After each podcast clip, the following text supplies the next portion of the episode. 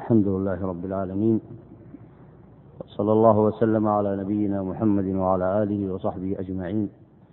سبحانك اللهم لا علم لنا إلا ما علمتنا إنك أنت العليم الحكيم. نبتدئ هذا الدرس شرح هذا الفصل من كتاب الإمام الشاطبي وهو يتحدث عن بعض أسباب انتشار البدع وسيذكر في ذلك أمثلة تطبيقية لهذه الأسباب ويبين في هذا الموضع كيف السبيل للسلامة من ذلك وهو فصل يختم به ما يتعلق بالباب السابع الذي تحدث فيه كما سبق في دروس الماضية عن البدع في العبادات والبدع في المعاملات وما يتعلق بذلك من أحكام. اقرأ بارك الله فيك. بسم الله الرحمن الرحيم. والحمد لله رب العالمين. وصلى الله وسلم وبارك على نبينا محمد وعلى آله وصحبه أجمعين. فصل قال المصنف رحمه الله فإن قيل أما الابتداع بمعنى أنه نوع من التشريع على وجه التعبد في العاديات من حيث هو توقيت معلوم معقول فإيجابه أو إجازته بالرأي كما تقدم من أمثلة بدع, بدع الخوارج ومن داناهم من الفرق الخارجة عن الجادة فظاهر. ومن ذلك القول بالتحسين والتقبيح العقلي والقول بترك العمل بخبر الواحد وما أشبه ذلك. فالقول بأنه بدعة قد تبين وجهه واتضح مغزاه وإنما يبقى وجه آخر يشبهه وليس به وهو أن المعاصي والمنكرات والمكروهات قد تظهر وتفشو ويجري العمل بها بين الناس على وجه لا يقع لها إنكار من خاص ولا عام. فما كان منها هذا شأنه هل يعد مثله بدعة أم لا؟ هنا. بدعة أم لا؟ الآن الإمام الشاطبي يذكركم بما سبق أن بينه وهو أن البدع تصل وتصبح مقررات عند أصحابها. وهذه الأمثلة التي ذكرها مثل ترك العمل بخبر الواحد ومثل الاعتماد على العقل في التحسين والتقبيح وترك الشرع ومثل اتباع الرأي من غير مستند فكل ذلك كما هو معلوم مناقض لما جاءت به هذه الشريعة المباركة. فإن مقتضى العبادة لله عز وجل هو التسليم ولا يثبت الإسلام ولا يستقر الإيمان ولا تتحقق العبادة الصحيحة إلا على قدم التسليم كما ذكر الإمام الطحاوي في كتابه عقيدته. والمقصود أن التسليم هو من معاني الإسلام ومن المعاني الظاهرة. ولا شك أن اتباع الرأي المجرد اتباع الرأي المجرد بدون رجوع إلى الشرع هذا لا قائل به من أهل الإسلام. وإنما هو مما وقع فيه كثير من أهل الابتداع ولا شك أن اتباع الرأي المجرد بدون مستند شرعي هو من أعظم الآفات التي أبعدت الناس عن اتباع الشرع. ومن ذلك اتباع مجرد التحسين والتقبيح العقلي أن ينظرون الناس إلى ما يظنونه مصالح من ناحية النظر العقلي ثم يتركون ما أمر الله به ورسوله صلى الله عليه وسلم. فلا شك أن هذا محادة لله ورسوله عليه الصلاة والسلام. وكذلك ترك العمل بخبر الواحد. اقتراح العمل بخبر الواحد. وخبر الواحد كما هو معلوم هو الخبر الذي جاء عن النبي عليه الصلاة والسلام. والسنة أكثرها من هذا الصنف. والأصل في اعتقاد المسلمين هو وجوب العمل بالسنة. لقول الله تعالى وأطيعوا الله وأطيعوا الرسول. ولما ورد من أن النبي عليه الصلاة والسلام أن ما آتاه الله هو وحي يوحى وما ينطق عن الهوى إن هو إلا وحي يوحى. والسنة هي وحي يجب العمل به كالقرآن. هذا معتقد أهل السنة. والفرق بين القرآن والسنة أن القرآن هو كلام الله الذي أوحاه الله لنبيه عليه الصلاة والسلام. والسنة هي وحي أيضا. إلا أن المعنى والإقرار من عند الله عز وجل. واللفظ والعمل من النبي عليه الصلاة والسلام. والسنة وحي. وعلى ذلك أدلة كثيرة ليس هذا مقام آه، ذكرها فالمقصود هنا ما أشار إليه الشاطبي هنا أن من البدع التي سعت إليها الخوارج وهي الفرقة المشهورة ومضى الحديث عنها أكثر من مرة هو رد خبر الآحاد وهذا وقع في لم يقع في أولهم وإنما وقع في آخرهم. وكذلك ما ذكره هنا من اتباع الرأي والمقصود الرأي المخالف لأحكام الشريعة الإسلامية. وكما تلاحظون أن هذه البدع هي من جنس بدع الخارجين عن الشريعة كالعلمانيين وغيرهم فإنهم يتبعون الرأي المجرد. ولذلك أول ما ابتدأ الشاطبي هذا الفصل قال أما الابتداع بمعنى أنه نوع من التشريع. والأصل عند أهل الإسلام من الصحابة والتابعين وإجماع الأمة أن التشريع حق الله الخالص. وقد مضى معكم هذا الموضع أو هذا الأمر في أكثر من موضع. ومن العقائد التي اختلت عند كثير من المسلمين. فينبغي العناية بهذا الأصل. التشريع حق الله الخالص. ولذلك تقرؤون ما يذكره الأصوليون في قولهم أن النسخ لا يكون إلا بعهد التشريع. لماذا؟ لأن عهد التشريع هو عهد النبوة. التشريع من الله.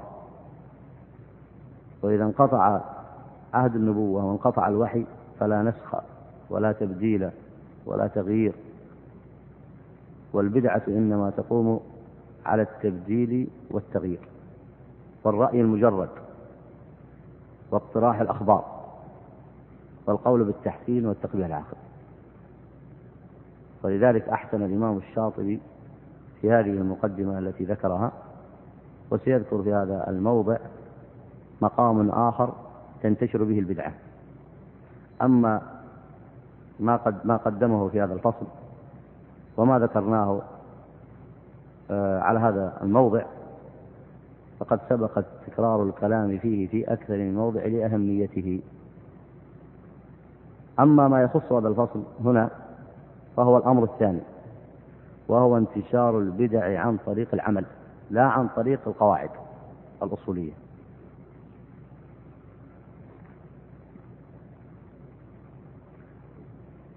ولذلك ينبغي لطالب العلم أن يعنى بهذين الأمرين الذي ذكرهما الشاطبي هنا حتى يستطيع أن يدرس واقع المسلمين ويستطيع أن يعرف أيضا من أين أتي المسلمون. فأما الأمر الأول فهو من القواعد التأصيلية البدعية التي وضعها الفرق مخالفين فيها أهل السنة فأصبحت دينا يتبع. وبلغ السيل الزبا وطم الوادي على القرى. لما بلغ الأمر باتباع التشريع من دون الله اتباعا للرأي المجرد. ونبذا لكتاب الله وراء الظهور. ولا شك أن هذا الذي حدث في الأمة متأخرا. أصله عند الفرق هو اقتراح الأخبار. ترك العمل بالأخبار. واتباع الرأي المجرد واتباع تحسين العقول. ولذلك وقع التشريع في هذه الأمة في مثل هذه العصور وهو التشريع المستند إلى الأهواء غير مستند إلى الشرع إنما هو أثر من أثر الانحراف الذي وقع في الأمة من قبل. وإن سمي بمسميات جديدة كما أشرت كالعلمانية وغيرها لكنهم يشرعون من دون الله لا يرجعون إلى كتاب ولا إلى سنة. ومثله الرأي المجرد والتحسين العقلي واطراح الأخبار. فكل ذلك افتيات على الشرع. وأصل البدعة كما درستم هي افتيات على الشرع. ورد للنصوص. النوع الثاني من الابتداع هو أن تنتشر المعاصي كما ذكر الشاطبي هنا وتفشو ويجري العمل بها بين الناس على وجه لا يقع لها إنكار من خاص ولا عام فما كان منها هذا شأنه هل يعد هل يعد مثله بدعة أم لا؟ وسيدرس هذا الموضوع وهو موضوع هذا الفصل. وسيقدم دراسة تطبيقية نفيسة في هذا الموضوع. اقرأ بارك الله فيك. فما كان منها هذا شأنه هل يعد مثله بدعة أم لا؟ فالجواب أن مثل هذه المسألة لها نظران. أحدهما نظر من حيث وقوعها عملا واعتقادا في الأصل فلا شك أنها مخالفة لا بدعة إذ ليس من شرط كون الممنوع والمكروه غير بدعة إلا أن ينشرها إلا أن ينشرها ويظهرها. إنه ليس من إنه ليس من شرط أن غير بدعة ألا ينشرها ولا يظهرها. ألا ينشرها ولا يظهرها. إنه ليس من شرط أن أن تنشر. ولا تزول المخالفة ظهرت أم أو لا واشتهرت أم لا وكذلك دوام العمل أو عدم دوامه لا يؤثر في واحدة منهما. والمبتدع قد يقلع عن بدعته والمخالف قد يدوم على مخالفته إلى الموت عياذا بالله. والثاني نظر من جهة ما يقترن بها من خارج فالقرائن قد تقترن فتكون سببا في مفسدة حالية وفي مفسدة مالية. كلاهما راجع إلى اعتقاد البدعة. أما الحالية فبأمرين.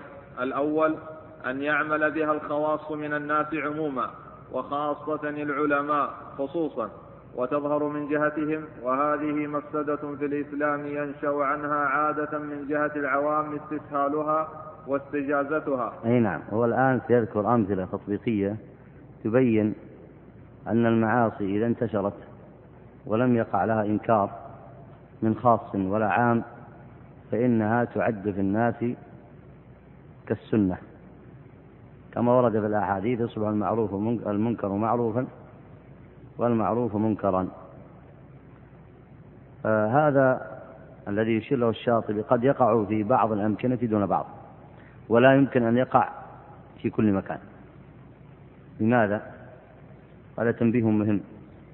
لأن إذا قلنا أنه يقع في كل مكان بحيث لا يكون هناك إنكار من خاص ولا عام فقلنا بزوال الطائفة المنصورة التي تبين الحق. فعلى هذا تخريج هذه المسألة أنه يقع في بعض الأماكن دون بعض. وعلى هذا فإما أن تكون ليس من شرط ذلك هنا قال ليس مما يجعل المعصية المذكورة هنا أنها تدخل في حد البدعة هو أنها تنتشر. لأن المعاصي الأصل فيها أنها تنتشر. قد تكون محدودة وقد تكون منتشرة. فانتشارها لا يلحقها بحد البدعة ولا مداومة صاحبها عليها أيضا لا يلحقها بحد البدعة لكن الذي يلحقها بحد البدعة كما ذكر أن يتعلق بها مفسدة حالية أو مآلية. وكل ذلك متعلق بشروط سيذكرها. بشروط سيذكرها. فأول ما ذكر قال أن يعمل بها الخواص من الناس عموما. فيقصد بالخواص كما ذكر هنا قال خاصة العلماء وتظهر من جهتهم. وهذه مفسدة في الإسلام ينشأ عنها عادة عادة من جهة العوام استسهالها واستجازتها لأنهم إذا رأوا العالم يعمل بها ظنوا أنها مشروعة. فيعملونها على أنها مشروعة لا على أنها معصية. إذا عملوا على أنها مشروعة ماذا تكون حينئذ؟ تكون من الابتداع. أي نعم. أما الحالية فبأمرين. الأول أن يعمل بها الخواص من الناس عموما وخاصة, وخاصة العلماء خصوصا وتظهر من جهتهم. وهذه مفسدة في الإسلام ينشأ عنها عادة من جهة العوام استسهالها واستجازتها. لأن العالم المنتصب مفتيا للناس بعمله كما هو مفت بقوله. فإذا نظر الناس إليه وهو يعمل بأمر هو مخالفة حصل في اعتقادهم جوازه ويقولون لو كان ممنوعا أو مكروها لامتنع منه العالم. هذا وإن نص على منعه أو كراهيته أو كراهته فإن عمله معارض لقوله. فإما أن يقول العامي إن العالم خالف بذلك ويجوز عليه مثل ذلك وهم عقلاء الناس وهم الأقلون. وإما أن يقول إنه وجد فيه رخصة فإنه لو كان كما قال لم يعمل به فيرجح بين قوله وفعله. والفعل أغلب من القول في جهة التأسي كما تبين في كتاب الموافقات. فيعمل العامي بعمل العالم تحسينا للظن به فيعتقده جائزا وهؤلاء هم الأكثرون. يعني يشير إلى أن العامي سيتردد في شبهتين. أو في نظرين. فسيقول إن العالم هذا لم يعمل بهذه المسألة إلا أنه وهم في ذلك ووقع الغلط منه. فيقول إن العالم خالف بذلك وأن الأصل فيه أنه ليس بمعصوم. يقول وهذا لا يقوله أكثر الناس وإنما يقوله العقلاء من العوام. اللي يكون عنده بصر بالدين. يقول وهذا يقوله الأقلون. فيصير الأقلون سلموا من المتابعة على هذه المخالفة. وأما الأكثرون فماذا سيقولون؟ سيقولون لو لم يكن له رخصة في ذلك ما فعل. وسيقولون إن فعله هذا يدل على أن هذا الأمر جائز في الشريعة. فيتبعونه على هذه المخالفة. فحينئذ يقع المحظور الذي ذكره المصنف هنا نعم. فقد صار عمل العالم عند العامي حجة كما كان قوله حجة على الإطلاق والعموم في الفتيا. فاجتمع على العامي العمل مع اعتقاد الجواز بشبهة دليل وهذا عين البدعة. يعني الآن اعتقد جواز العمل بهذا الأمر وهو مخالف في الشرع لكن اعتقد أن هذا يجوز له بشبهة دليل. ما هي شبهة الدليل هنا؟ فعل العالم. لأن الأصل أن العالم لا يعمل إلا بدليل. أي نعم. بل لقد وقع مثل هذا في طائفة ممن تميز عن العامة بانتصاب في رتبة العلماء فجعلوا العمل ببدعة الدعاء بهيئة الاجتماع في آثار الصلوات وقراءة الحزب وقراءة الحزب حجة في جواز العمل بالبدع في الجملة. وأن منها ما هو حسن وكان منهم من ارتسم في طريقة التصوف. فأجاز التعبد لله بالعبادات المبتدعة واحتج بالحزب والدعاء بعد الصلاة كما تقدم. ومنهم من اعتقد أنه ما عمل به إلا لمستند فوضعه في كتاب وجعله فقها كبعض أماريد الرس ممن قيد على ممن قيد على الآلة ابن أبي زيد. إي نعم هذه صححها قال وجعله فقها كبعض أماريد يعني الذين مردوا مردوا وخالفوا. وذكر منطقة هنا وفي بعض النسخ البربر أماريد البربر. والرس هنا لعل يقصد بها منطقة. يقصد أماريد البربر يعني ممن مردوا وخالفوا. يقول فقيد على بعض كتب أهل العلم. ولعله يقصد هنا في رسالة أبي زيد القيرواني. يقول قيد عليها كلاما مخالفا لما ذكره أهل العلم. نعم وأصل جميع ذلك سكوت الخواص عن البيان أو العمل به على الغفلة. إي نعم. يقول هنا أصل ذلك أن يعمل العالم في هذه المسألة على الغفلة والمخالفة. والعالم تقع منه الزلة كما سيأتي في الحديث. فهنا إذا وقعت من المخالفة على الغفلة أو التعمد أيضا أنه غير معصوم فإن هذه المخالفة عند العوام تظهر في صورة العمل الشرعي. وقد ذكر لذلك أمثلة سبق الكلام عليها. وكثير من المسائل التي حاور فيها الشاطبي هنا غيره وبين وجه الابتداع فيها كان بعض أهل العلم يعملها بل ويحتج عليها بشبهة دليل وهي بدعة فيقلده العوام في ذلك.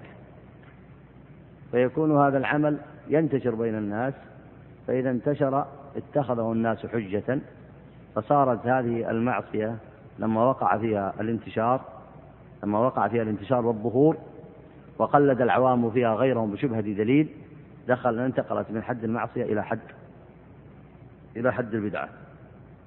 قال وأصل ذلك سكوت الخواص عن البيان.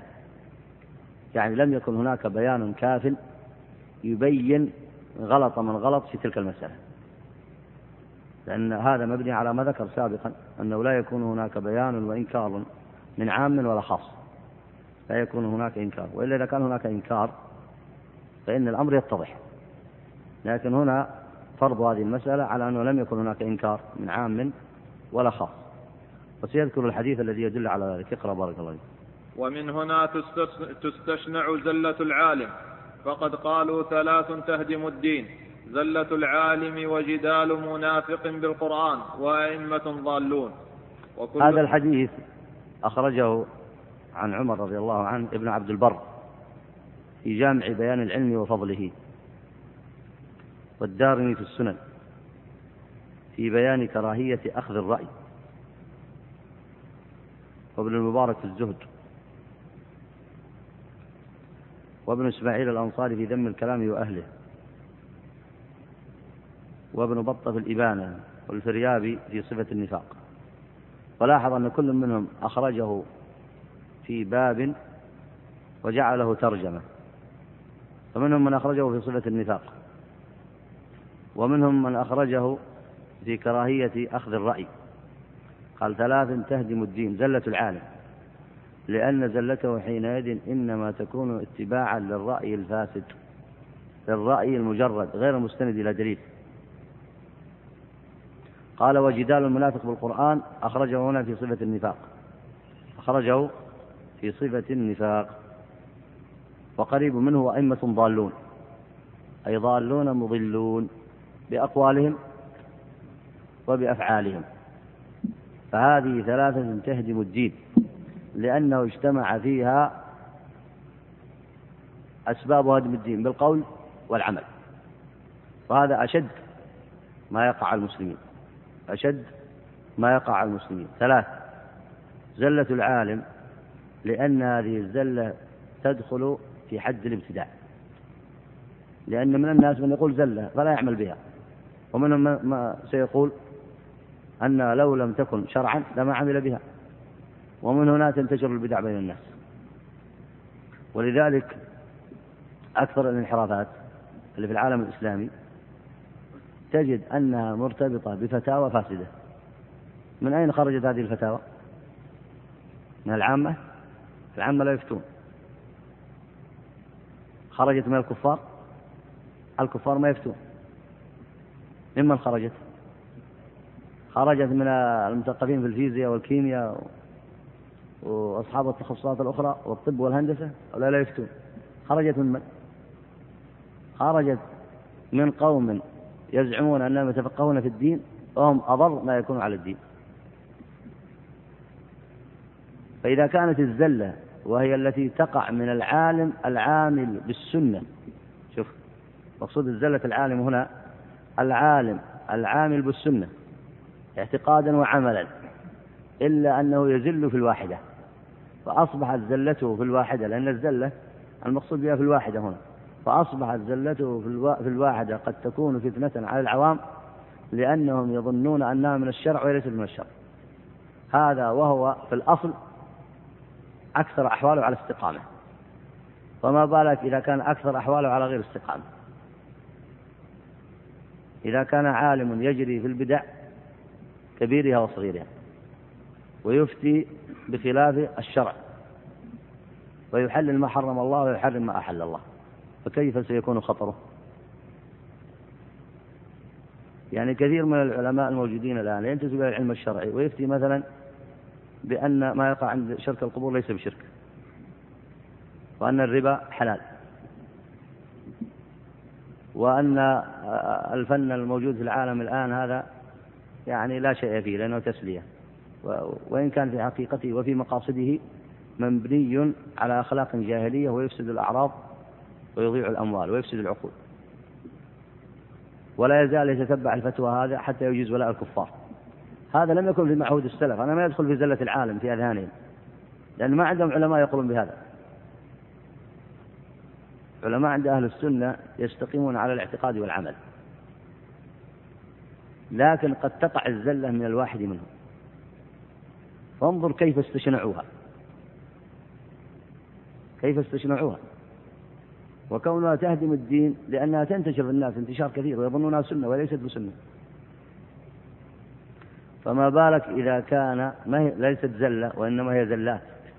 وتتجاوز الزلات وتصبح منهج يفتي بالرأي المجرد وبالاستحسان العقلي ويخالف كليات الشريعة ويجعل التوحيد ويفتي بأن الشرك توحيد ويخالف في أساسيات الشرع.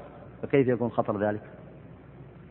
وهذا النوع هو الذي سبب في إفساد كثير من المسلمين. فأكثر الانحرافات الموجودة في العالم الإسلامي الآن تجد وراءها قوم يفتون بها ويزينونها للناس باسم الدين. وهذا من أعظم أنواع التبديل. الأمر الثاني جدال منافق بالقرآن. هذا النوع الثاني قد لا يشتغل به إنسان مثلا تفقه في الدين وظل لا. يكون مثلا من العلمانيين هو ما يدرس الشريعة لكن يدخل نفسه في الشريعة طول العرض ويتكلم ما يشاء. وهو في الظاهر يتكلم بالنصوص الشرعية أمام الناس وإن كان لا يحسن منها شيئا.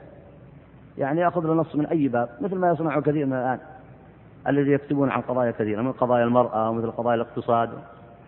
لما تأتي في الشريعة وهو لا يعرف فيها شيئا. ولو قلت له يجمع نصين لما جمع فيها نصين. لكن يتحدث في أكبر قضايا الإسلام. ويأتي بالمتشابهات ويتحدث في الإسلام بغير علم. ويجادل بالقرآن. منافق يجادل بالقرآن. وهو في حقيقة لا يعمل به. لا يعمل به. تتبعت منهجه وعمله لا يعمل به ولا يستقيم عليه. ولا يدعو له. ولا يدعو لأركان الإسلام. ولا يدعو للتوحيد. ولا يدعو لما جاء به القرآن. لكن مجادل. جدال منافق بالقرآن. يشوش على الناس ويشبه عليهم. الثالث أئمة ضالون مضلون. فلاحظ هذه الآن الثلاثة. إذا تتبعتها وجدت أن الفساد في الاعتقاد والعمل إنما نشأ بسبب ذلك. ولذلك في هذا الموضع الذي ذكره ذكر أن هذا كله يقع ينتشر في العوام ويصبح ينتقل من حدود المعصية إلى حدود البدع المستقرة التي تحتاج من الدعاء إلى تجديد وجهد عظيم لتصحيحها. لأن كثير من الانحرافات احتجوا فيها بزلة فلان وفلان. وكثير من الانحرافات احتجوا بها بمجادلة المنافقين بالقرآن ونشروها بذلك. ثم بفعل أئمة الأئمة الضالين الذين يعرضون عن شرائع الإسلام. فأصبح هذا الفساد في العوام ينتشر بسبب هذه الثلاث الموبقات العظام. وقد ورد التنبيه عليها في الحديث لعظم أثرها في إفساد الناس. هنا. وكل ذلك عائد وباله على العالم وزلله المذكور عند العلماء يحتمل وجهين. أحدهما زلله في النظر. حتى يعني يقصدون لعل العبارة وكل ذلك عائد وباله على عالم يعني على كثير من الخلق. لا ينجو منه إلا صاحب سنة وإنسان على بصيرة من دينه. أو أراد الله به خير فلم يسمع بخبرهم لم يسمع بخبر زلة العالم ولا المجادلين المنافقين ولم يتأثر بفعل الأئمة الضالين. أو إنسان على بصيرة وفقه. سمع بذلك لكنه سلم. قال الشاطبي هنا وكل ذلك عائد وباله أي وباله وشره وخطره على عالم عالم كثير من الخلق. هنا. وكل ذلك عائد وباله على عالم وزلله المذكور عند العلماء يحتمل وجهين. أحدهما زلله في النظر حتى يفتي بما خالف الكتاب والسنة. فيتابع عليه وذلك الفتيا بالقول. والثاني زلله في العمل بالمخالفات فيتابع عليها أيضا على التأويل المذكور وهو في الاعتبار قائم مقام الفتيا بالقول. إذ قد علم أنه متبع ومنظور إذ قد علم أنه متبع ومنظور إليه وهو مع ذلك يظهر بعمله ما ينهى عنه الشارع فكأنه مفت به على ما تقرر في الأصول أي نعم لأن عند العوام لما عمل به كأنه قاله. وخاصة إذا كان عمله على الاستمرار والاشتهار والظهور. فكأنه يدعوهم إلى ذلك. أي نعم. والثاني من قسمي المفسدة الحالية أن يعمل بها العوام وتشيع فيهم وتظهر فلا ينكرها الخواص ولا يرفعون لها رؤوس رؤوسهم وهم قادرون على الإنكار فلم يفعلوا.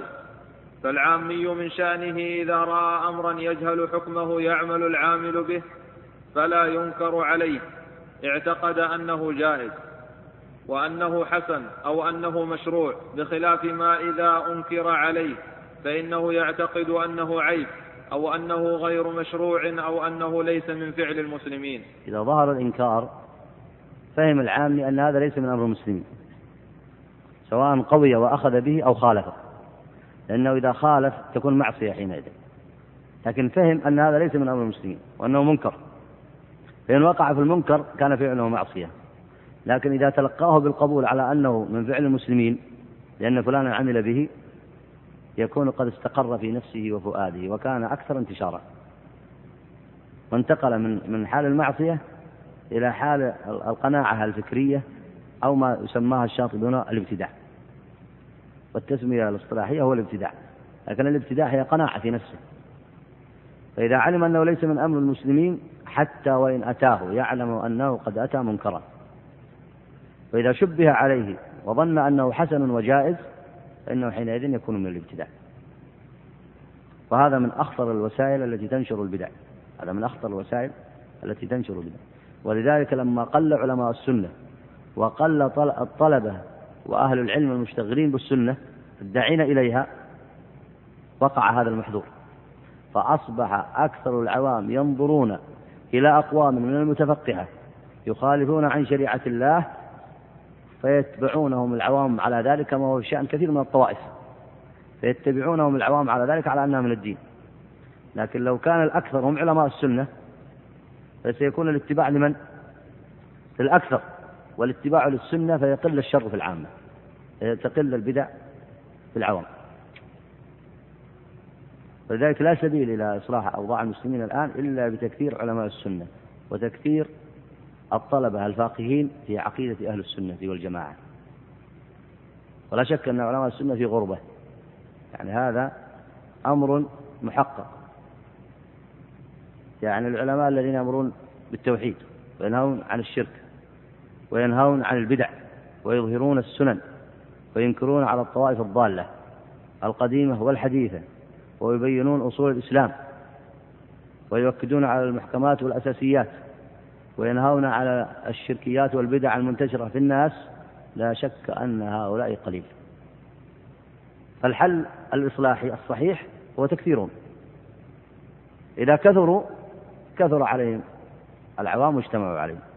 لكن إذا كان الأكثر هم علماء الطوائف وعلماء البدع فإنه فإن الذي يقع في العوام هو انتشار البدع. فإذا سألتهم لماذا قالوا اقتدينا بفلان وبفلان وظنوا أن ذلك على وجه الجائز وأن ذلك من الأمور المستحسنة. إي نعم. هذا أمر يلزم من ليس بعالم بالشريعة. لأن مستنده الخواص والعلماء في الجائز مع غير الجائز. فإذا عدم الإنكار ممن شأنه الإنكار مع ظهور العمل وانتشاره وعدم خوف المنكر ووجود القدرة عليه خوف المنكر المنكر. وخو وعدم خوف المنكر ووجود القدرة عليه فلم يفعل دل عند العوام على أنه فعل جائز لا حرج فيه. فنشأ فيه هذا الاعتقاد الفاسد بتأويل, بتأويل يقنع بمثله من كان من العوام فصارت المخالفة بدعة كما في القسم الأول. أي نعم. ولذلك تجد في كثير من المناطق التي يقل فيها علماء السنة تكثر فيها البدع. لأن العوام سيتجهون إلى من يظنونهم علماء فيجدونهم في رسمهم وزيهم وتصرفاتهم وفتاويهم يخالفون عن الشرع. العوام لا يقولون هؤلاء يخالفون عن الشرع. يقولون هؤلاء لو لم يكن معهم علم صحيح لما عملوا به. فيأخذون هذه الأعمال دينا. فإذا جاء المصلحون يريدون إصلاحها عسر عليهم ذلك. هنا. وقد ثبت في الأصول أن أن العالم في الناس قائم مقام النبي عليه الصلاة والسلام والعلماء ورثة الأنبياء. فكما أن النبي صلى الله عليه وسلم يدل على الأحكام بقوله وفعله وإقراره كذلك وارثه يدل على الأحكام بقوله وفعله وإقراره. إيه يعني فليحذر الإنسان. فليحذر الإنسان طالب العلم والعالم يحذر أن يفعل ما يخالف الشرع. لأنه يعني قد يقتدى به. كما يحذر أن يقول ما يخالف الشرع. فخطر أن يقول بما يخالف الشرع كما أنه خطر أن يفعل ما يخالف الشرع. وكذا أن يقر أن يكون في مجلس ويرى معصية أو منكر فيقر فيسكت. وحتى لو لم يقدر عليه أن ينبه بقدر ما يستطيع. حتى يظهر إنكاره بقدر ما يستطيع.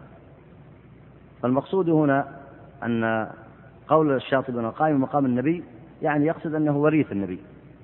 أن العلماء ورثة الأنبياء. ولو عبر وقال آه قد ثبت بالأصول أن العالم وارث للنبي لأن العلماء ورثة الأنبياء لكان أدق. إيه نعم. واعتبر ذلك ببعض ما أحدث في المساجد من الأمور المنهي عنها فلم ينكرها العلماء أو عملوا بها فصارت بعد سننا ومشروعات. كزيادتهم مع الأذان أصبح ولله الحمد والوضوء للصلاة وتأهبوا ودعاء المؤذنين بالليل في الصوامع. هذه كلها ألفاظ بدل الأذان. طبعا الناس ممكن يقولون يعني أنتم تنظرون لهذه المسائل البسيطة بهذه الصورة وماذا في ذلك أن يقول أصبح ولله الحمد؟ أو أن يقول توضأوا للصلاة؟ أو أن يقول تأهبوا؟ طبعا هذه أمثلة جزئية ذكرها الشاطبي. فإذا أردت أن تستعرض أحوال العالم الإسلامي الأمور الكلية مثل عبادة القبور عبادة شركية شرك أكبر. ومع ذلك ثبتت ثبتت بين المسلمين انتشرت. كيف انتشرت؟ انتشرت بمثل هذه الأمور السهلة. أولا بركة الصالحين ثم بعد ذلك عبادتهم من دون الله. وأول ما وأول ما دخل هؤلاء دخلوا من أي باب؟ من مثل تأهبوا. أمور بسيطة بركة الصالحين ومحبة الصالحين. محبة الصالحين مطلوبة لكن انتقلوا إلى بركة الصالحين. وبعد بركة الصالحين انتقلوا إلى ممارسات العبادات الشركية عند القبور. وقل وقس على ذلك على كثير من البدع التي انتشرت. لكن هنا هذه أصبح لله الحمد انتقل الأمر منها إلى أن وضعت الرايات على المساجد راية بدل الأذان. ثم انتقل الحال من الراية إلى وضع الناقوس حق النصارى. ثم انتقل من الناقوس إلى وضع النار علامة على الأذان. وهذا وقع بين المسلمين. شوف التدرج يعني. أي انحراف وإن ظنه الناس جزئي بسيط هذا يؤدي إلى أي شيء. ولذلك سمعتم تشديد الإمام مالك. يعني تظنون الإمام مالك لما جاء لبعض الناس اللي خالفوا في المسجد وهي مخالفات بسيطة وشدد عليهم. كان ينظر إلى المستوى الذي ستنحدر إليه الأمة إذا بدأت. فلاحظ هنا الآن وسيأتي كلام الشاطبي الآن هنا. انتقلوا من هذه إلى أن وضعوا النواقيس والنيران. النار عبادة من النار؟ عبادة المجوس. يضعونها علامة للأذان عند المسلمين. ولا شك أن هذا من تغيير الدين. نعم. وربما احتجوا على ذلك وربما احتجوا على ذلك بعض الناس بما وضع في نوازل ابن سهل. غفلة عما أخذ عليه فيه وقد قيدنا في ذلك جزءا مفردا. فمن أراد الشفاء في المسألة فعليه به وبالله التوفيق. يعني كثير من البدع انتشرت في بعض الكتب وظن الناس أنها أنها من الدين. أي نعم. وخرج أبو داود قال اهتم النبي صلى الله عليه وسلم للصلاة كيف يجمع الناس لها. فقيل انصب راية عند حضور الصلاة. فإذا رأوها أذن بعضهم أذن بعضهم أذن بعضهم بعضا. هذا الحديث يدلكم على أن الإنسان شوف النبي ما أذن لهم لكن كان مهتم بالأمر.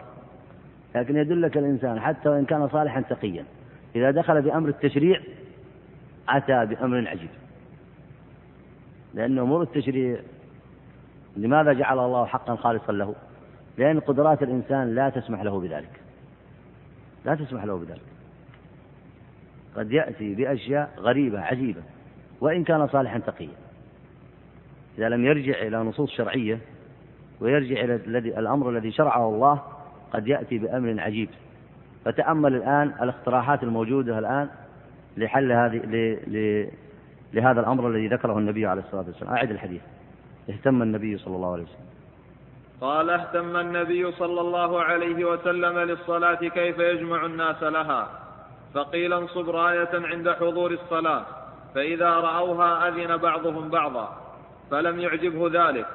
قال فذكر له القمع يعني الشبور وفي رواية شبور اليهود فلم يعجبه وقال هو من أمر اليهود. قال فذكر له الناقوس فقال هو من أمر النصارى فانصرف عبد الله بن زيد بن عبد ربه وهو مهتم لهم رسول الله صلى الله عليه وسلم فأري الأذان في منامه إلى آخر الحديث.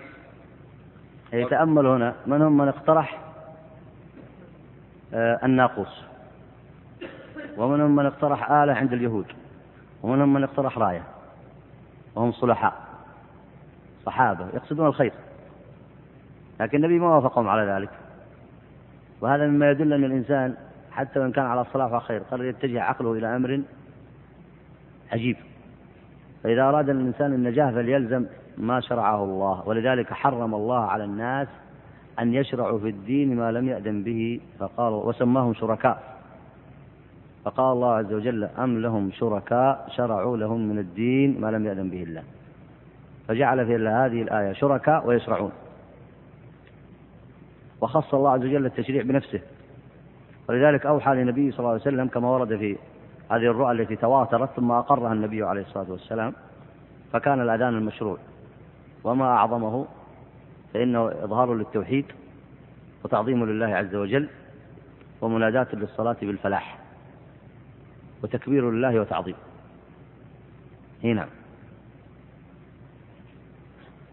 وفي مسلم عن أنس بن مالك أنه قال ذكروا أن يعملوا وقت الصلاة بشيء يعرفونه. أن يعلموا. أن يعلموا.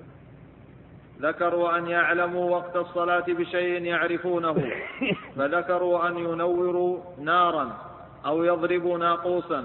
فأمر بلال فأمر بلال أن يشفع الأذان ويوتر الإقامة ويوتر الإقامة. الحديث الأول أخرجه أبو داود كما ذكر المصنف. والثاني أخرجه البخاري وهو في مسلم أيضا. أي نعم. والقمع والشبور هو البوق وهو القرن الذي وقع في حديث ابن عمر رضي الله عنهما. فأنت ترى كيف كره النبي صلى الله عليه وسلم شأن الكفار فلم يعمل على موافقته. فكان ينبغي لمن اتسم بسمة العلم أن ينكر ما أحدث من ذلك في المساجد إعلاما بالأوقات أو غير إعلام بها. وشوف الجهال حتى وإن زعموا أنهم من المتفقهة أعادوا نفس الذي تركه النبي في الحديث وطبقوه أدخلهم على العذاب حتى تعرف أن الجهل هو أضر آفة بهذه الأمة والجهل إما أن يكون عدم تصور المسألة أو يكون الجهل من الابتداع والمعاندة. هذه الأمور كلها النبي صلى الله عليه وسلم تركها ولم يعمل بها. وشرع الله له الأذان. فجاء من الفقهاء المتأخرين ومن تأثروا بالبدع فأعادوا نفس هذه الصورة كما سيذكر المصنف الآن. إيه نعم. أما الراية فقد وضعت إعلاما بالأوقات وذلك شائع في بلاد المغرب حتى إن الأذان معها قد صار في حكم التبع. لاحظ الآن. صار الأذان الشرعي في حكم التبع والأصل في الإعلام بالراية. وحدث هذا مثال تطبيقي لما ذكره. من أن تقع الزلة من العالم والمخالفة وتصبح عند الناس أصلا فيعملون بها. ثم تكون تجري مجرى الابتداع أي نعم. وأما البوق فهو العلم في رمضان على غروب الشمس ودخول وقت الإفطار. ثم هو ثم هو أيضا بالمغرب والأندلس على وقت السحور ابتداء وانتهاء. أي نعم. وكان هذا يعمل به في بعض الأماكن حتى هنا. قديما يعني قد بعضكم ما يذكره لكن قبل عشرين عام كذا أو شيء كان واحد ها؟ نعم؟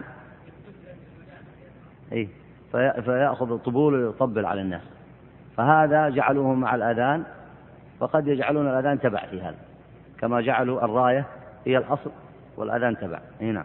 والحديث قد جعل علما لانتهاء نداء ابن أم مكتوم قال ابن شهاب وكان ابن أم مكتوم رجل أعمى لا ينادي حتى يقال له أصبحت أصبحت.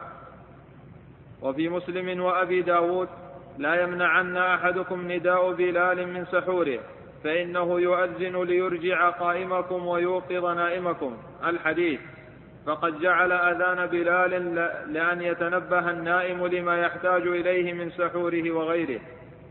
فالبوق ما شأنه وقد كرهه عليه الصلاة والسلام. ومثله النار التي ترفع دائما في أوقات الليل وبالعشاء والصبح في رمضان أيضا إعلاما بدخوله.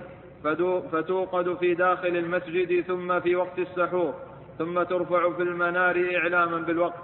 والنار شعار المجوس في الأصل. أول من اتخذ البخور في المسجد بنو برمك بنو برمك يحيى بن خالد ومحمد بن خالد.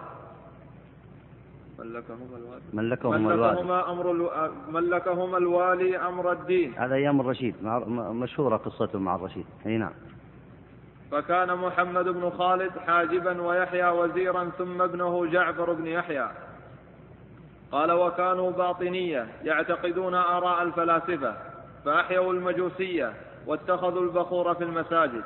وإنما تطيب بالخلوق وإنما الخلوق. بالخلوق وإنما تطيب بالخلوق يعني التجميل. بالطيب إي نعم. ويعمرونها بالنار منقولة حتى يجعلوها عند الأندلس ببخورها ثابتة. يعني احتالوا على هذا احتالوا لإدخال النار في المساجد لأنهم فلاسفة فأحيوا المجوسية. والرشيد لما قربهم البرامكة قصتهم مشهورة. قربهم ومكن لهم في الوزارة مكن لهم في الدولة. فأخذوا ينشرون خبائثهم وعقائدهم فلما ظهر عليهم أبادهم لما عرف مكرهم وخبثهم وإضرارهم بالمسلمين عاقبهم بذلك وأبادهم وأبعدهم عما كانوا فيه. فالمقصود أنهم أرادوا أن يحيوا المجوسية ويدخلوها في المسجد ومن شعار المجوسية النار. فكيف احتالوا لذلك؟ أدخلوا البخور في المساجد ويضعون النار في المساجد يعني يشعلون النار في المساجد. يشعلون النار في المساجد ويشعلون النار في المناير وتجد النار موجودة في المسجد. فأدخلوا شعار المجوس في المسجد بهذه الحيلة. هنا وحاصله أن النار ليس إيقادها في المساجد من شأن, من شأن السلف الصالح ولا كانت مما تزين بها المساجد البتة. ثم أحدث التزي ثم أحدث ثم أحدث التزيين بها حتى صارت من جملة ما يعظم به رمضان. واعتقد العامة هذا كما اعتقدوا طلب البوق في رمضان في المساجد. حتى لقد سأل بعض عنه أهو سنة أم لا؟ ولا يشك أحد أن غالب العوام يعتقدون أن مثل هذه الأمور مشروعة على الجملة في المساجد وذلك بسبب ترك الخواص الإنكار عليهم. وكذلك أيضا لما لم يتخذ الناقوس للإعلام. لما لم أيضا لما لم لما, يتخذ لما لم يتخذ الناقوس. أما؟ لما لم يتخذ الناقوس للإعلام. وكذلك أيضا لما لم يتخذ الناقوس للإعلام حاول الشيطان فيه بمكيدة أخرى فعلق بالمساجد وعدد يعني صاروا يعلقون الناقوس بالمسجد. صحيح ما يتخذونه ينفخون فيه لكن يعلقونه بالمسجد. هنا فعلق, بالم... فعلق بالمساجد. واعتد به في جملة الآلات التي توقد عليها النيران وتزخرف بها المساجد زيادة إلى زخرفتها بغير ذلك كما تزخرف الكنائس والبيع. ومثله إيقاد الشمع بعرفة ليلة الثامن ذكر النووي أنها من البدع القبيحة وأنها ضلالة فاحشة جمع فيها جمع فيها أنواع من القبايا النووي آه الإمام النووي شارح صحيح مسلم. نعم. منها إضاعة المال في غير وجهه ومنها إظهار شعائر المجوس ومنها اختلاط الرجال والنساء والشمع بينهم ووجوههم بارزة ووجوههم بارزة ومنها تقديم دخول عرفة قبل وقتها المشروع. انتهى. وقد ذكر الطرطوشي في إيقاد المساجد في رمضان بعض هذه الأمور بعض هذه الأمور بعض هذه الأمر. في بعض هذه الأمور صح مثل ما قرأت الأول أحسنت. نعم. بعض هذه الأمور وذكر أيضا قبائح سواها. فإن هذا كله من إنكار مالك لتنحنح المؤذن أو ضربه الباب ليعلم, ليعلم بالفجر أو وضع الرداء. وهو أقرب مراما وأيسر خطبا من أن تنشأ منه بدع محدثات. يعتقدها العوام سننا بسبب سكوت العلماء والخواص عن الإنكار وسبب, وسبب عملهم بها. شوف لاحظ منهج الإمام مالك وكمنهج السلف عموما عدم التهاون في مثل هذه الأمور. يقول فأين هذه المنكرات العظام التي أدخلت بعض شعائر المجوس وغيرها إلى عبادات المسلمين؟ يقول أين هذا من إنكار مالك لتنحنح المؤذن أو ضربه الباب ليعلم الناس بالفجر أو وضع الرداء يقصد فعل عبد الرحمن بن مهدي لما وضع رداءه بالمسجد وصلى إليه. فيقول كان الإمام مالك ابن أنس ينكر ذلك إنكارا عظيما. لأن مالك كما هو منهج السلف جميعا رضوان الله عليهم يعلمون أن التساهل بالأمر الصغير كالتساهل بالأمر الكبير وأن ترك هذه المحدثات تنتشر سيؤدي إلى انتشار غيرها كما ذكر الإمام الشاطبي قبل ذلك من هذه الأمثلة. ثم بعد ذلك كما أشرنا طم الوادي على القرى فانتشرت أنواع الشرك وانتشرت المذاهب الفاسدة واتبع كثير من أبناء المسلمين وأخذوا يتأولون لها الشبه وينشرونها ويتخذونها دينا والعياذ بالله. نعم وطبعا هذا يرجع إلى أصل الباب الذي ذكره الشاطبي إن هذا الفصل مبناه على أن هذه الأمور تقع من زلة العالم أو الجدال المنافق بالقرآن أو الأئمة المضلون. فيظنها الناس أنها من الشرع لما يترك الإنكار.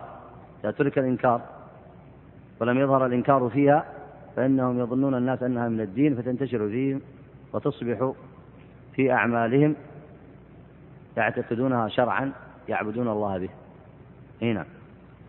وأما المفسدة المالية فهي على فرض أن يكون الناس عاملين بحكم المخالفة وأنها قد ينشأ الصغير على رؤيتها وظهورها أو يدخل في الإسلام أحد ممن يراها شائعة ذائعة فيعتقدوها جائزة أو مشروعة لأن المخالفة إذا فشى في الناس فعلها من غير إنكار لم يكن عند الجاهل بها فرق بينها وبين سائر المباحات أو الطاعات.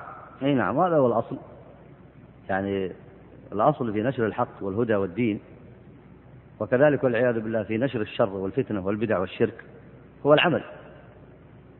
صحيح القول يوضح الحجة ويرفع الشبهة لكن الذي يكون أكثر إسراعا في الناس هو العمل.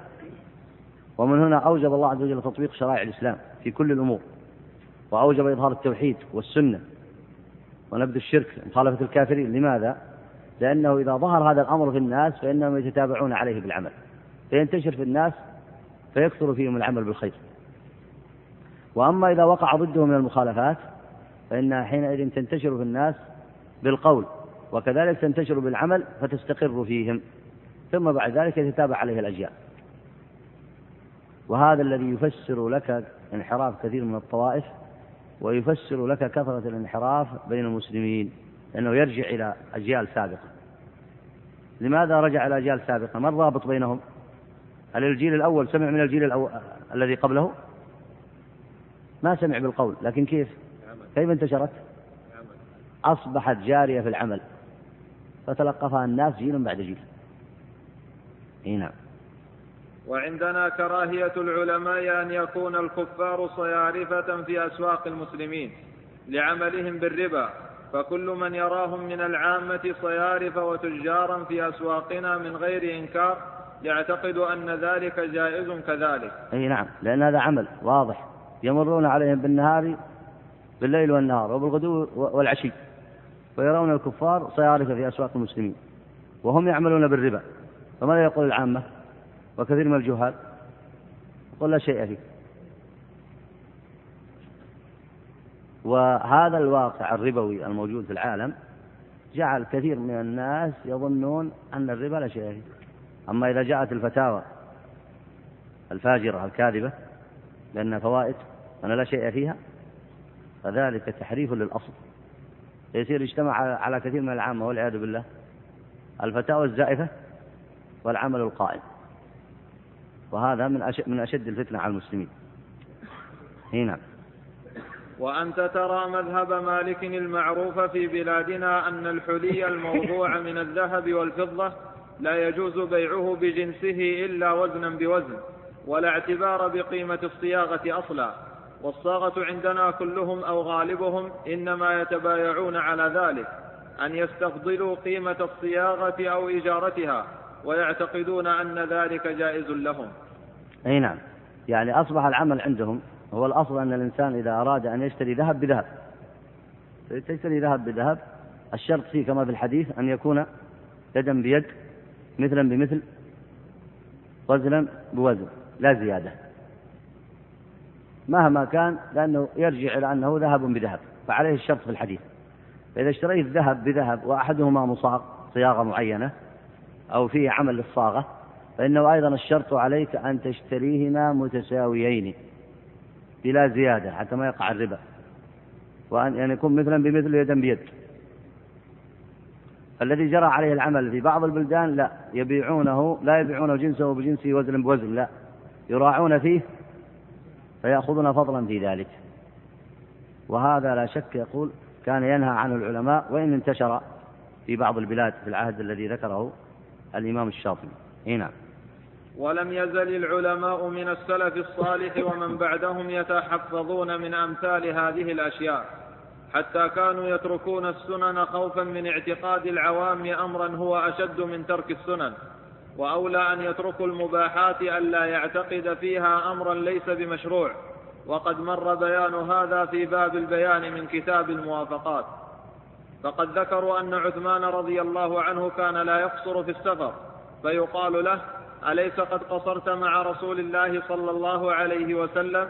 فيقول بلى ولكني إمام الناس فينظر إلي الأعراب وأهل البادية أصلي ركعتين فيقولون هكذا فرضت. هذا ذكر أهل العلم أن آه، العلماء قالوا أن عثمان رضي الله عنه صنع ذلك والأصل في الحج أن تقصر الصلاة. حيث قصر النبي عليه الصلاة والسلام. وأن تجمع حيث جمع. فقصر وجمع في عرفة فتقصر وتجمع في عرفة. وقصر وجمع في المزدلفة فتقصر وتجمع في المزدلفة. وقصر ولم يجمع في منى فتقصر ولا يجوز الجمع في منى. فعثمان رضي الله عنه في هذه الثلاثة الأيام في منى رأى الأعراب قد أتوا للحج من كل مكان. فاجتهد رضي الله عنه وخاف أن يرجع الأعراب إلى بلادهم. يظنون أن الصلاة قد شرعت ركعتين ركعتين فلا يزالون يصلون ركعتين الدهر كله. فأتم الصلاة وكان هذا عذره وقد خالفه الصحابة في ذلك. فإن قلت كان يكفي عثمان البيان أن ينشر أناس في منى بين الناس يقول لهم إن الصلاة هنا ركعتين وفي غير ذلك أربع ركعات. فاجتهاد عثمان أن التأثير بالعمل أقوى من القول. التأثير بالعمل أقوى من القول. فعذره من عذره من الصحابة وإن خالفوه. هذا المثال الذي سيذكره الآن سيذكر أمثلة أخرى. إي نعم اقرأ بارك الله قال الطرطوشي تأملوا رحمكم الله فإن في القصر قولين لأهل الإسلام منهم من يقول فريضة ومن أتم فإنما يتم ويعيد أبدا ومنهم من يقول سنة يعيد من أتم في الوقت ثم اقتحم عثمان ترك الفرض أو السنة لما خاف من سوء العاقبة أن يعتقد الناس أن الفرض ركعتان. وكان الصحابة رضي الله عنهم لا يضحون يعني أنهم لا يلتزمون ذلك. يعني لا يلتزم ذلك في كل سنة وإن كان يضحي بعض السنين. ليعلم الناس أن الأضحية ليست بواجبة أن الأضحية الأصل فيها أنها سنة مؤكدة. وهناك من قال بوجوبها. فهنا يريدون أن يعلمون الناس بالعمل فلو قالوا لهم نقلوا لهم المذهب بالقول فقد يتأثرون بذلك لكن أشد تأثير من ذلك أن يروا من كبار الصحابة من لا يضحي وهو موسر وهو يقدر على ذلك. هنا. قال حذيفة بن أسيد شهدت أبا بكر وعمر رضي الله عنهما لا يضحيان مخافة أن يرى أنها واجبة. وقال بلال لا أبالي أن أضحي بكبش أو بديك. وعن ابن عباس رضي الله عنهما أنه كان يشتري لحما بدرهم يوم الأضحى ويقول لعكرمة من سألك فقل هذه فقل هذه ضحية ابن عباس. هذه الآثار أخرجها البيهقي في السنن الكبرى وأخرجها عبد الرزاق في المصنف وابن حزم في المحلى وهي مشهورة. و أيضا صحح بعضها ابن حجر في التلخيص. والمقصود هنا من إرادة مصنفنا. يقول يعني كأنه يريد أن يقول أن الصحابة في الأمور المباحات أو المسنونات قد يتركونها في بعض الأحيان حتى لا يعتقد الناس أنها واجبة. وش المحظور إذا اعتقدوا أنها واجبة؟ المحظور أنهم ينقلون الحكم من السنة إلى الوجوب. فهذا تغيير هذا تغيير. فيقول هم في السنن والمباحات يصنعون ذلك. حفاظا على اعتقاد العامة لأن العامة سيتأثرون بعملهم فحفاظا على اعتقاد العامة يصنعون ذلك. فإذا كان هؤلاء العلماء الذين ورد فضلهم في صحابة رسول الله صلى الله عليه وسلم يصنعون ذلك فإنهم أولى ثم أولى ثم أولى أنه لا تقع منهم المخالفة فيرتكبون محرمات أو بدعا فيتأثر الناس بهم. إنهم إذا رأوا أن المخالفات وقعت منهم تأثر الناس بهم فظنوا أنها من الشرع. ولذلك لم يحدث في الجيل الأول ما حدث في الأجيال المتأخرة من الشرك ومن البدع ومن الأهواء. لماذا؟ لأن العوام كانوا يقتدون بالعلماء والعلماء كانوا يقتدون بالشريعة وبالنبي عليه الصلاة والسلام. فلا يرى العلماء فلا يرى العوام من العلماء إلا خيرا. استقامة وعملا واعتقادا. صحيحا. وعملا بالسنن وبالشرائع. ومن ثم لم ينتشر في ذلك الجيل بدعة ولا شرك. يريد الشاطبي أن يقول بخلاف من جاء بعدهم. بخلاف من جاء بعدهم. فإنهم لا يحافظون على مرتبة السنة لا تنتقل أنها واجبة. بل ينقلون المحرم فيجعلونه جائزا وينقلون البدعة فيجعلونها سنة. فما الذي وقع في العوام؟ العكس. فلذلك الجيل الأول حفظ بعلمائه وحفظ بالعلم الصحيح والأجيال المتأخرة ضيعت بسبب زلة العالم وجدال المنافق والأئمة المضلين. أنا سننتهي على باب نبدأ في الباب الثامن فيما بعد ونقف أيام الاختبارات إن شاء الله. ونتكلم في هذا بعد الأذان. تفضل.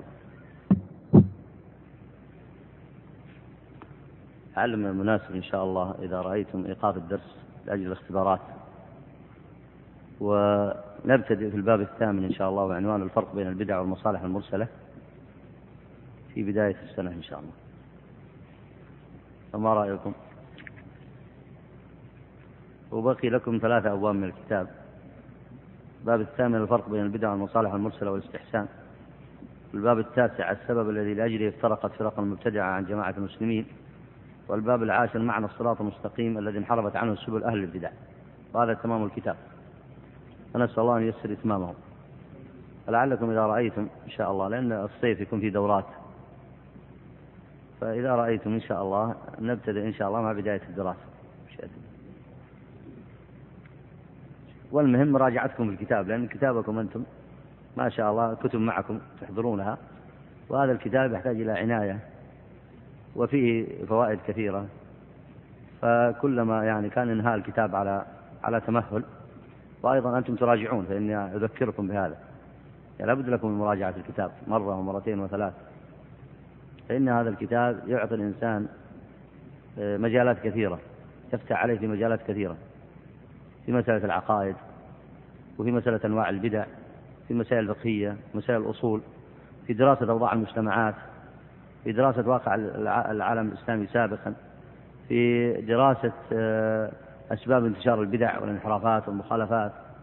يعطي الإنسان خبرة في مجالات كثيرة. ينبغي العناية به وكثرة مراجعته. لا يكتفي الإنسان بما يكون في الدرس. ينبغي عليه أن يراجع الكتاب ويقرأ فيه كثيرا حتى يستفيد. فإن شاء الله سنبدأ الدرس بمشيئة الله مع بداية الدراسة إن شاء الله تعالى. نسأل الله لنا ولكم التوفيق. نعم. المكان إذا كان كنتم ترون نقل من هذا المسجد فهذا أيضا يفكر فيه إن شاء الله. يفكر فيه إذا أردتم أن يكون أقرب لكم وأنسب فلعل إن شاء الله يكون في هذا يعني تفكير إن شاء الله على الله يسر الخير. هنا. اقرأ بارك الله فيك. وقال ابن مسعود إني لا أترك أضحيتي وإني لمن أيسركم مخافة أن يظن الجيران أنها واجبة. وقال طاووس ما رأيت بيتا أكثر لحما وخبزا وعملا من بيت ابن عباس يذبح وينحر كل يوم ثم لا يذبح يوم العيد وإنما يفعل ذلك لئلا يظن الناس أنها واجبة وكان إماما يقتدى به. قال الطرطوشي والقول في هذا كالذي قبله. وإن لأهل الإسلام قولين في الأضحية أحدهما سنة والثانية واجبة ثم اقتحمت الصحابة ترك السنة حذرا من أن يضع الناس الأمر على غير وجهه فيعتقدونها فريضة. لاحظ هنا أن الصحابة أئمة علم واعتقاد حسن ويعلمون الناس الفقه ويربونهم ويعايشونهم وكانوا يعلمونهم العلم بالقول وبالعمل. فيحرصون أن العمل الذي يراه الناس منهم أن يكون مطابقا لما ورد في الشريعة. إذا ورد في الشريعة أن الأضحية سنة فمعنى هذا أنهم يلتزمون بها تارة ويدعونها تارة حتى لا يفهم الناس الوجوب ولا يكتفون بمجرد البيان القولي. ولا شك أن العلماء إذا وصلوا إلى مثل هذه الدرجة افرض الآن أن كل المتفقهة وكل الذين يشتغلون بالعلم الشرعي يحرصون على ألا يرى العوام منهم إلا عملا مطابقا للشرع. كيف سيكون انتشار العلم والدين؟ كيف سيكون انتشار العلم والهدى؟ كم الآن من كثرة الطلاب اللي يدرسون في الشريعة؟ ويدرسون في علوم قريبة من العلوم الشرعية.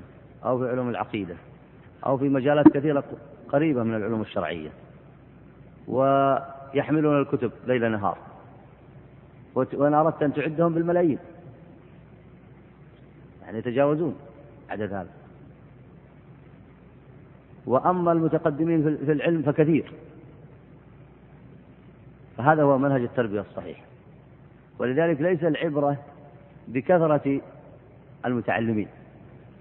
يعني إذا كان المتعلمون كثر لكن يخالفون الكتب التي يحملونها. فسيكون فتنة على العوام وليس يكون خير على العوام؟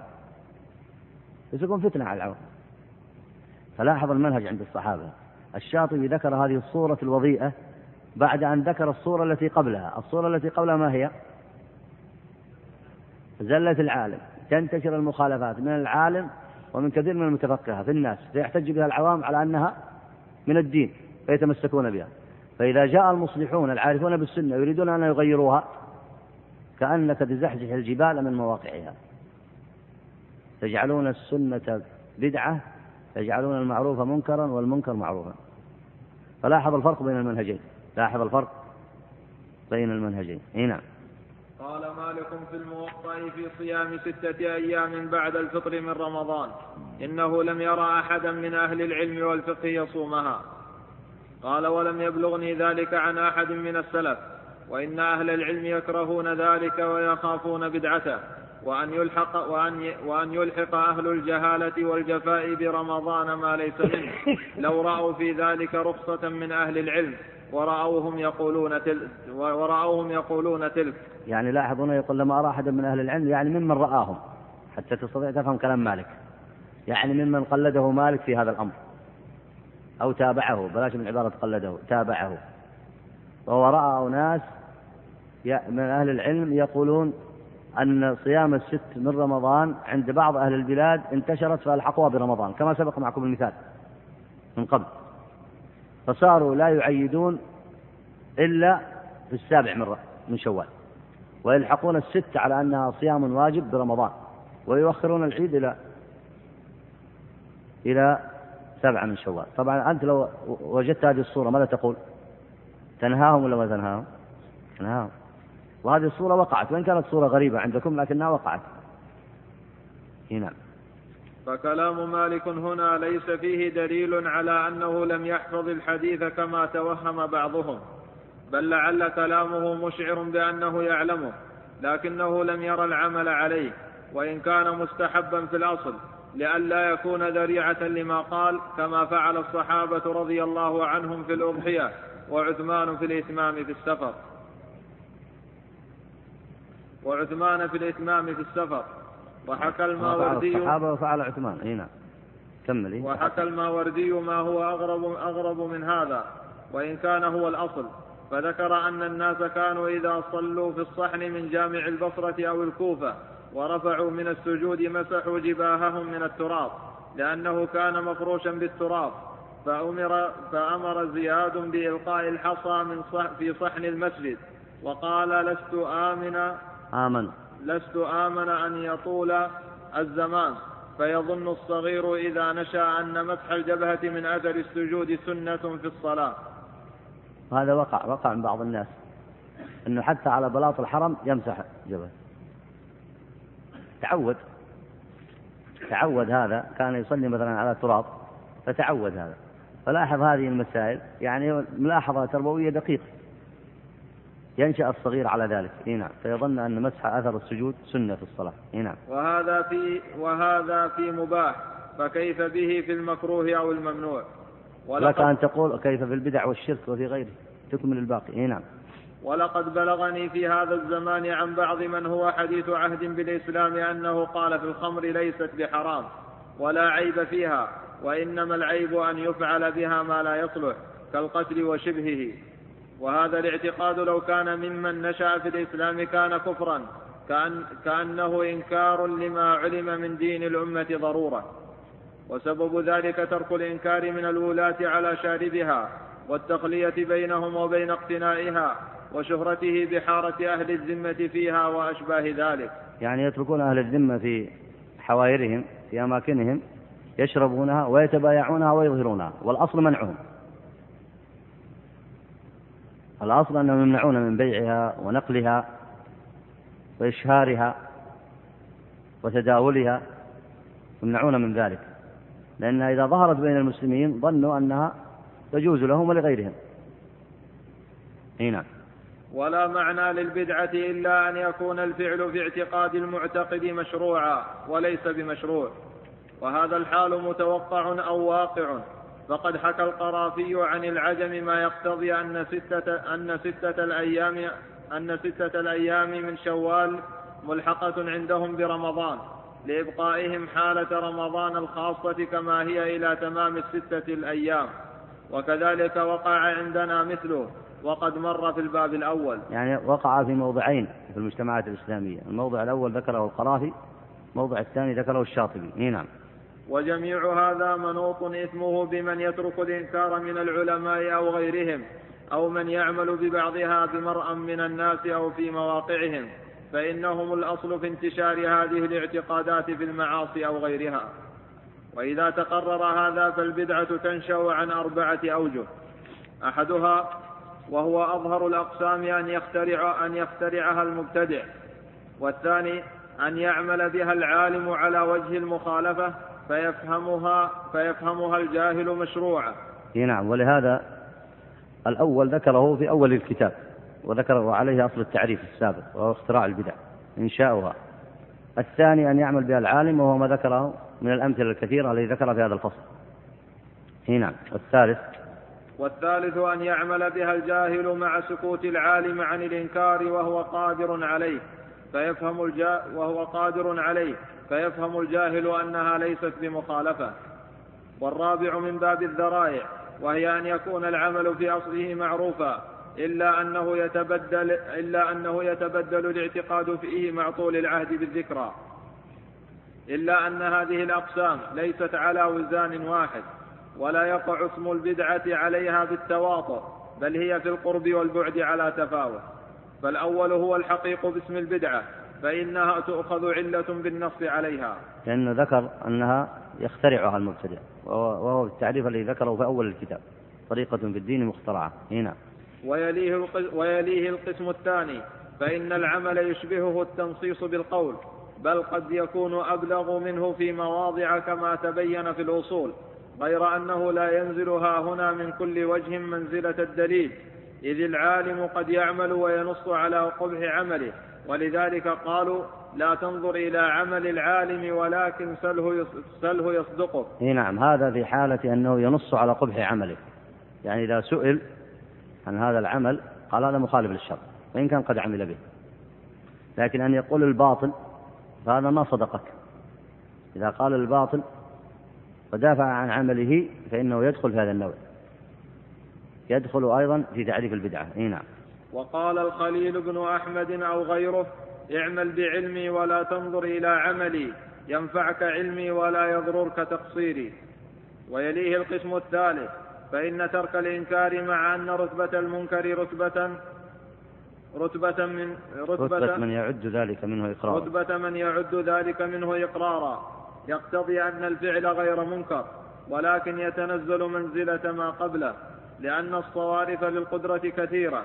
قد يكون الترك لعذر بخلاف الفعل فإنه لا عذر في فعل الإنسان بالمخالفة مع علمه بكونها مخالفة. إذا عمل بالمخالفة مع علمه بكونها مخالفة وهو ممن اشتهر أمره فإن ذلك يدخل الفساد على العامة.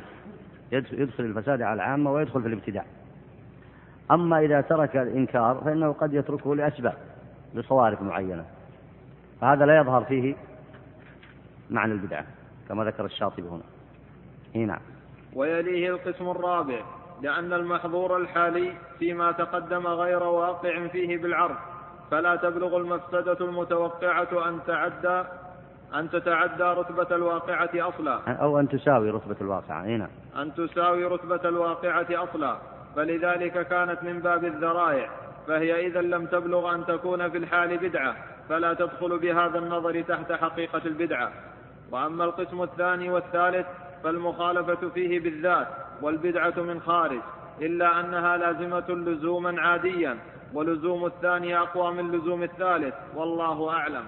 الشاطبي هنا جعل بينها مراتب لكن الأول وهو أعلاها وهو الاختراع والاختراع المقصود به أن يخترع الإنسان شيئا من عنده بغير دليل وينسبه إلى الشرع. يعمل به سواء في العبادات أو العاديات. والثاني هي المخالفة التي يظن الناس إذا وقعت من العالم يظنونها من الدين وهي ليست من الدين. فجعل هاتين الرتبتين تدخل في حد الابتداع. والثانية عليها القيود المذكورة التي ذكر. ونكتفي بهذا المقدار. ويكون نكون بهذا قد انتهينا والحمد لله من الباب من الباب السابع. ونسأل الله المعونة والتوفيق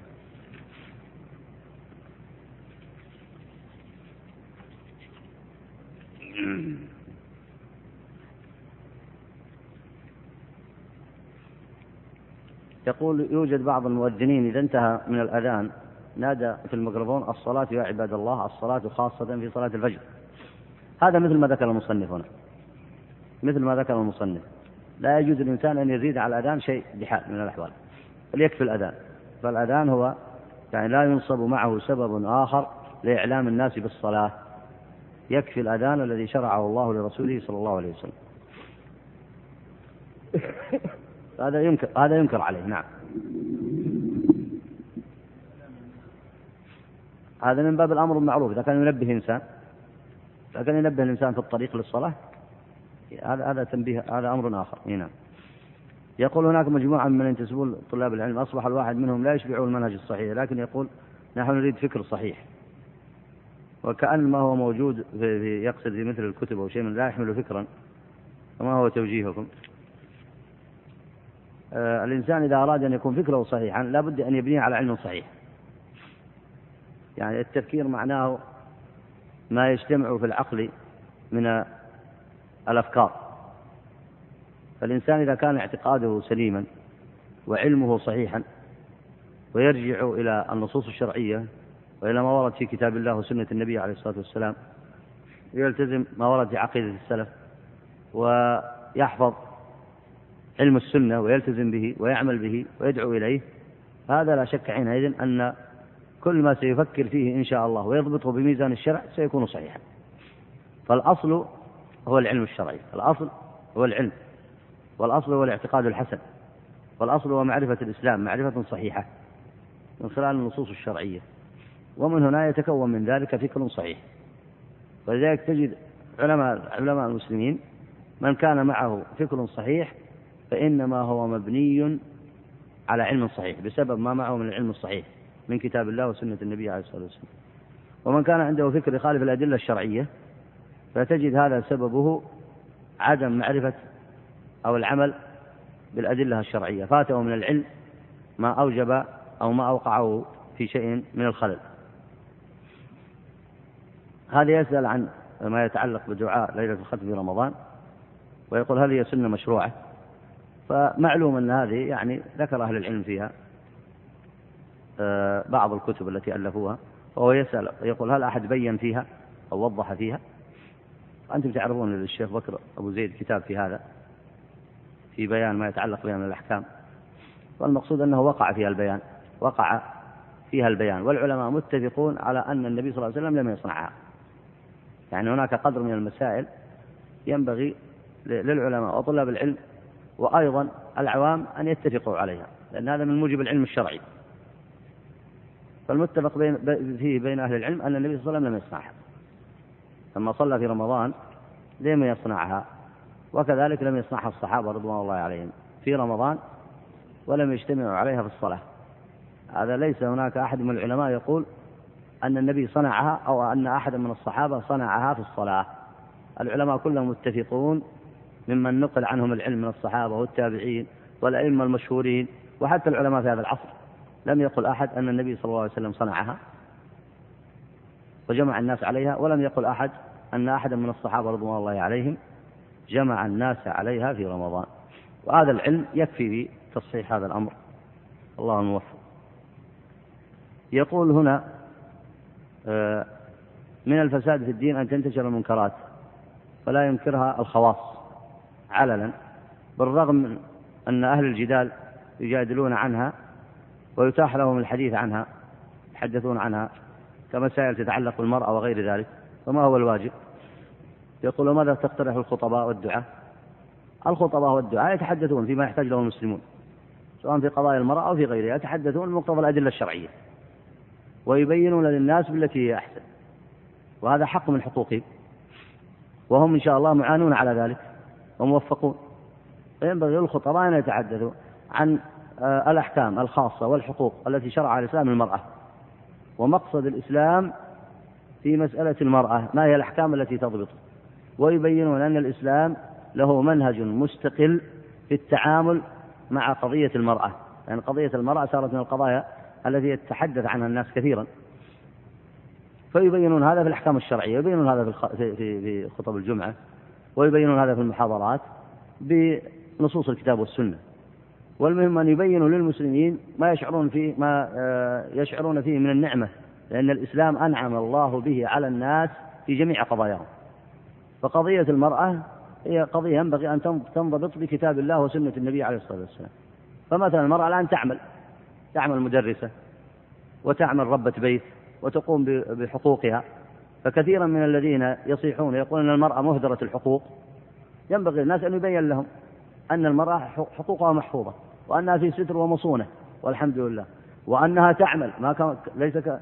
ليس كالذين يقولون نريدها تعمل إنها ت... المرأة تعمل. كثير من النساء عاملات. لكن ينبغي أن يعلم الناس أن الإسلام قد حفظ للمرأة إذا عملت حقوقها الشرعية وجعل لها ضوابط شرعية. وأن الإسلام أكرم المرأة وحفظها وصان حرمتها. وهناك أحكام شرعية ينبغي أن يلتزم تلتزم بها المرأة ويلتزم بها وليها. ويبين أيضا أن الذين يتحدثون عن المرأة ليخرجوها عن الضوابط الشرعية أنهم يريدون أن يرتبوا وضع المرأة على الطريقة الغربية. وأظن مجتمعات المسلمين وما وقع في العالم الإسلامي يعرفه الخاص والعام. أن المرأة خرجت عن جميع الضوابط الشرعية وانتقلت لأن تساوي الرجل في كل مكان فضاعت في الشوارع تخالط الرجال وخرجت عن أحكام الكتاب والسنة. فيجب على الخطباء والعلماء وطلبة العلم والمحاضرين أن يبينوا هذا. يبينوا الموقف الصحيح الذي بينه الله في كتابه وسنة النبي صلى الله عليه وسلم لقضية المرأة. وهي وهو أمر واضح وبينه العلماء. تكلموا فيه. فالمرأة تعمل والحمد لله والمشكلة ليس في عملها عملها موجود. لأن كل أكثر الناس اللي يقولون يجب على المرأة أن تعمل يجب على المرأة أن تعمل يجب على المرأة أن تمارس كذا. هؤلاء يتكلمون في غير واقع الناس اللي يعيشونه الواقع الذي نعيشه كما تعلمون كلكم أن المرأة تعمل مدرسة وتعمل في مجالات والمطلوب هو أن تنضبط بالأحكام الشرعية هذا المطلوب. الذين يكثرون الكلام في هذه القضية إن كانوا يريدون الخير بالمسلمين فليتكلمون عن الضوابط الشرعية التي تحفظ المرأة في أخلاقها وفي أعمالها تحفظها إذا خرجت من بيتها وتحفظها في عملها وتنضبط بالضوابط الشرعية. أما الذي يريدون أن تعمل المرأة على الطريقة الغربية فهذا لا شك منكر عظيم. والخلاف هو في هذا الحقيقة. الخلاف بين فريقين. فريقين يقولون أن عمل المرأة بهذه الصورة الموجودة ما يكفي. بل لابد أن تتحرى. وفريق يقول أن عمل المرأة بهذه الصورة كافي وينبغي أيضا أن ينضبط بأحكام الشريعة أن يؤكد الانضباط بأحكام الشريعة. فالخطيب والداعية والمدرس ينبغي أن يبين الصورة الصحيحة للإسلام وينصر القول الصحيح ويبين أن المرأة لا يجوز أن تكون على الطريقة الغربية بحال من الأحوال. وإنما تكون على مقتضى ما ورد في كتاب الله وفي سنة النبي عليه الصلاة والسلام. فمن رضي بالإسلام دينا وبمحمد رسولا وبالله ربا فليتق الله عز وجل ويبين ويطبق هذه أحكام الشريعة على نفسه وعلى أهله وأن يحافظ على مجتمعه من كل فكر يخالف ما ورد في كتاب الله وفي سنة النبي عليه الصلاة والسلام. هذا وصلى الله وسلم على نبينا محمد وعلى آله وصحبه أجمعين.